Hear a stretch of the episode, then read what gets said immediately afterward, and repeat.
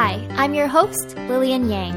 And I'm your host, Fakhri Shafai, and you are listening to Food Nonfiction, the incredible true stories behind food. This episode comes from the world of science and the world of high fantasy. Wait, you mean science fiction, right? Science. Fiction. Is a joke? I was making a joke you caught me off guard. I'm sorry.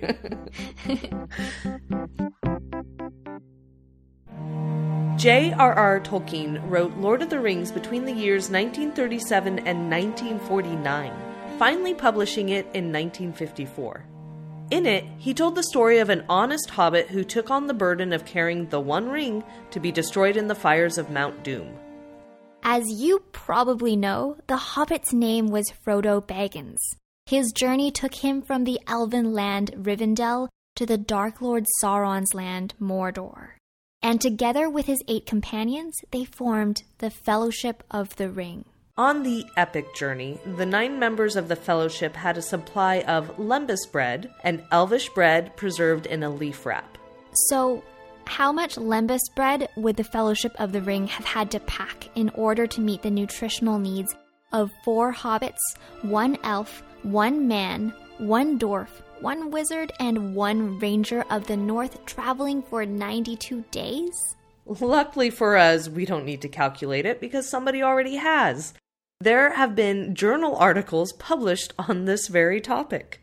Academics over at the University of Leicester published a paper in the Journal of Interdisciplinary Science Topics titled Simply Walking into Mordor How Much Lembas Would the Fellowship Have Needed?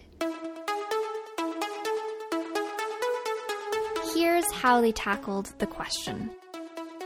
In a previous paper, they had already calculated the basal metabolic rate of elves, hobbits, and men. Basal metabolic rate is the amount of energy that one needs to keep the body functioning at rest, and it's measured in calories per unit of time. For example, my estimated BMR is 1,279 kilocalories per day. To get the BMRs for the Middle Earth species, they used animal models. They chose the roe deer to model elves because elves tend to be tall and vegetarian. They chose red foxes to model humans because red foxes are omnivorous and have a diet that includes meat and berries. And they chose southwestern pygmy possums to model hobbits because of their temperament, their varied diet, and their tendency to live in tree hollows. Note that the formula used was the revised Harris Benedict equation, which requires gender, height, age, and weight. So the researchers calculated the BMRs for 34 year old males of each species with average heights and weights. Okay, moving on. So they had the BMRs for elves, humans, and hobbits from a previous paper. But the fellowship also included a dwarf, a wizard, and a ranger of the north. So they modeled the dwarf as a tall hobbit to get his BMR, and they assumed that the wizard and the ranger had the same BMRs as regular humans to simplify things. If we're losing you here, these details aren't important. We just wanted to give you all the information. But the point is, the researchers knew how many calories each species would use up each day just resting, not walking or climbing mountains. They broke down the journey into sections, assigning each section a label of rest, light, moderate, or heavy exercise. Doing this, they figured out how long the fellowship spent at each activity level, assuming they walked for roughly 10 hours a day at an average speed of 2.4 miles per hour, which is slower than the human average of 3 to 4 miles per hour, because hobbits have shorter strides. Then they took the group's total BMR, remember that's the number of calories the fellowship burns at rest, and multiplied by scale factors to find out how many calories would be needed per hour at each activity level. After that, they multiplied the number of hours spent at each activity level with the number of calories needed to sustain each activity level per hour. They added up the numbers for sleep, rest, light activity, moderate activity, and heavy activity and got the grand total of 1,780,214.59 kilocalories needed for the journey. Great. So, how much lembas bread did the Fellowship of the Ring need for their journey? Well, according to the books, one piece of lembas can, quote, keep a traveler on his feet for a day of long labor. Oh, Elvish way bread. One small bite is enough to fill the stomach of a grown man.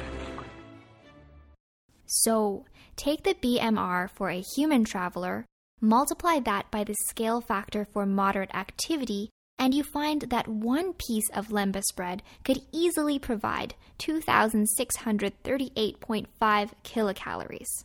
And with that, the paper concludes that the fellowship would have packed at least 675 pieces of lembas. This other stuff, it's not bad. Lembas is really nutritious, and when it is wrapped in special green leaves, it can stay fresh for months. It is a cream color on the inside and a yellowish color on the outside. The recipe is a closely guarded secret of the elves. Because the elves created it, it was offensive to creatures corrupted by evil. Anyone else remember when Gollum refused to eat it? Hey, food buffs! We hope that episode wasn't too nerdy for you. We promise that the next episode we will be back to non fiction. Oh no, we talked about fictional! And we're supposed to be food non-fiction. Forgive us for our slight detour into fiction. Next week we'll give you some hard facts. Tolkien. Tolkien. Tolkien. Tolkien. I know. Tolkien. I was surprised too. Tolkien. I've been saying it wrong for years. Me too. I read the entire series when I was in New Zealand. Like, made it part of the experience. All the airlines, they had Welcome to Middle Earth on the planes. And they had one of the uh, riders. He was uh, wearing, uh, you know, the riders with like the big, You mean the the, the Dark Riders? yeah, the dark riders. They had one over the movie theater looking over the street and it was doing like this. It was cool. I wonder if they're not actually called the Dark Riders. What are those um evil Night Riders? people? They're like humans, but they turn dark and they ride horses. The big black ones in Lord of the Rings. Nazgul. Nazgul. Yes.